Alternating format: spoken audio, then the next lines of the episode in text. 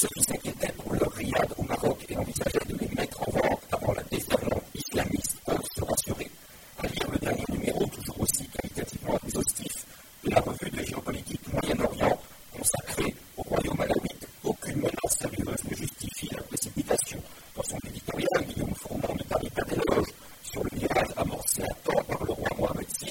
L'ère est grand gagnant de ce printemps marocain offrant aux yeux du monde l'image d'une monarchie stable face à des républiques arabes sclérosées et totalitaires.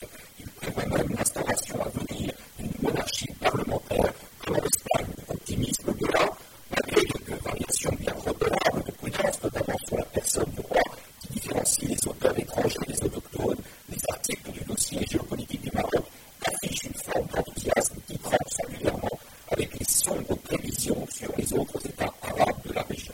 Et souvent pour une même raison, dans cette polyarchie marocaine, explique dans l'exception marocaine stabilité dialectique de la réforme Baudouin-Dupé et Jean-Noël Ferrier, tous deux directeurs de recherche au CNRS, la répartition du pouvoir entre des groupes à l'intérieur d'un jeu d'équilibre neutralise le souverain comme les islamistes du PJD, vainqueurs pour la première fois dans l'histoire du pays des élections législatives.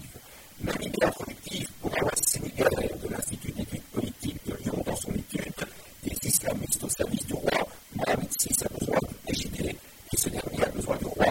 Une alliance objective qui préserve la spécificité marocaine. Ces auteurs se rejoignent également sur les risques inhérents à cette neutralisation du Marzen, l'institution monarchique avec son appareil politico-administratif, un décalage entre le rythme nécessaire à la stabilité du système et celui indispensable à son efficacité. Une culture du consensus qui a, selon eux, plus servi les partisans de la stabilité que les promoteurs du changement. Encore plus incisif, le professeur Lyonnais voit dans le mouvement du 20 février un symptôme de dysfonctionnement dans les mécanismes d'allocation du pouvoir politique et économique. Signe peut-être extérieur de ces évolutions, plusieurs articles estiment que le Maroc suit une voie d'émancipation régionale et internationale.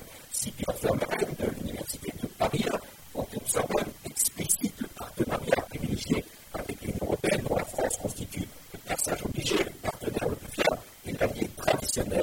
Force est néanmoins de constater, comme le fait Bichard Rader, directeur du Centre d'études et de recherche sur le monde arabe contemporain, que l'axe stratégique Maroc-États-Unis semble l'emporter.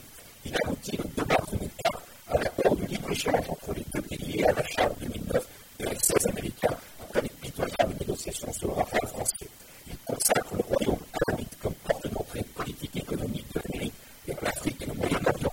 La question du Sahara occidental traitée par Karine Bélaflor est celle signée Média Noua du joker diplomatique que représente pour avoir les 5 millions d'euros par an en provenance des résidents marocains à l'étranger, ajoute à l'envergure mondiale des enjeux marocains.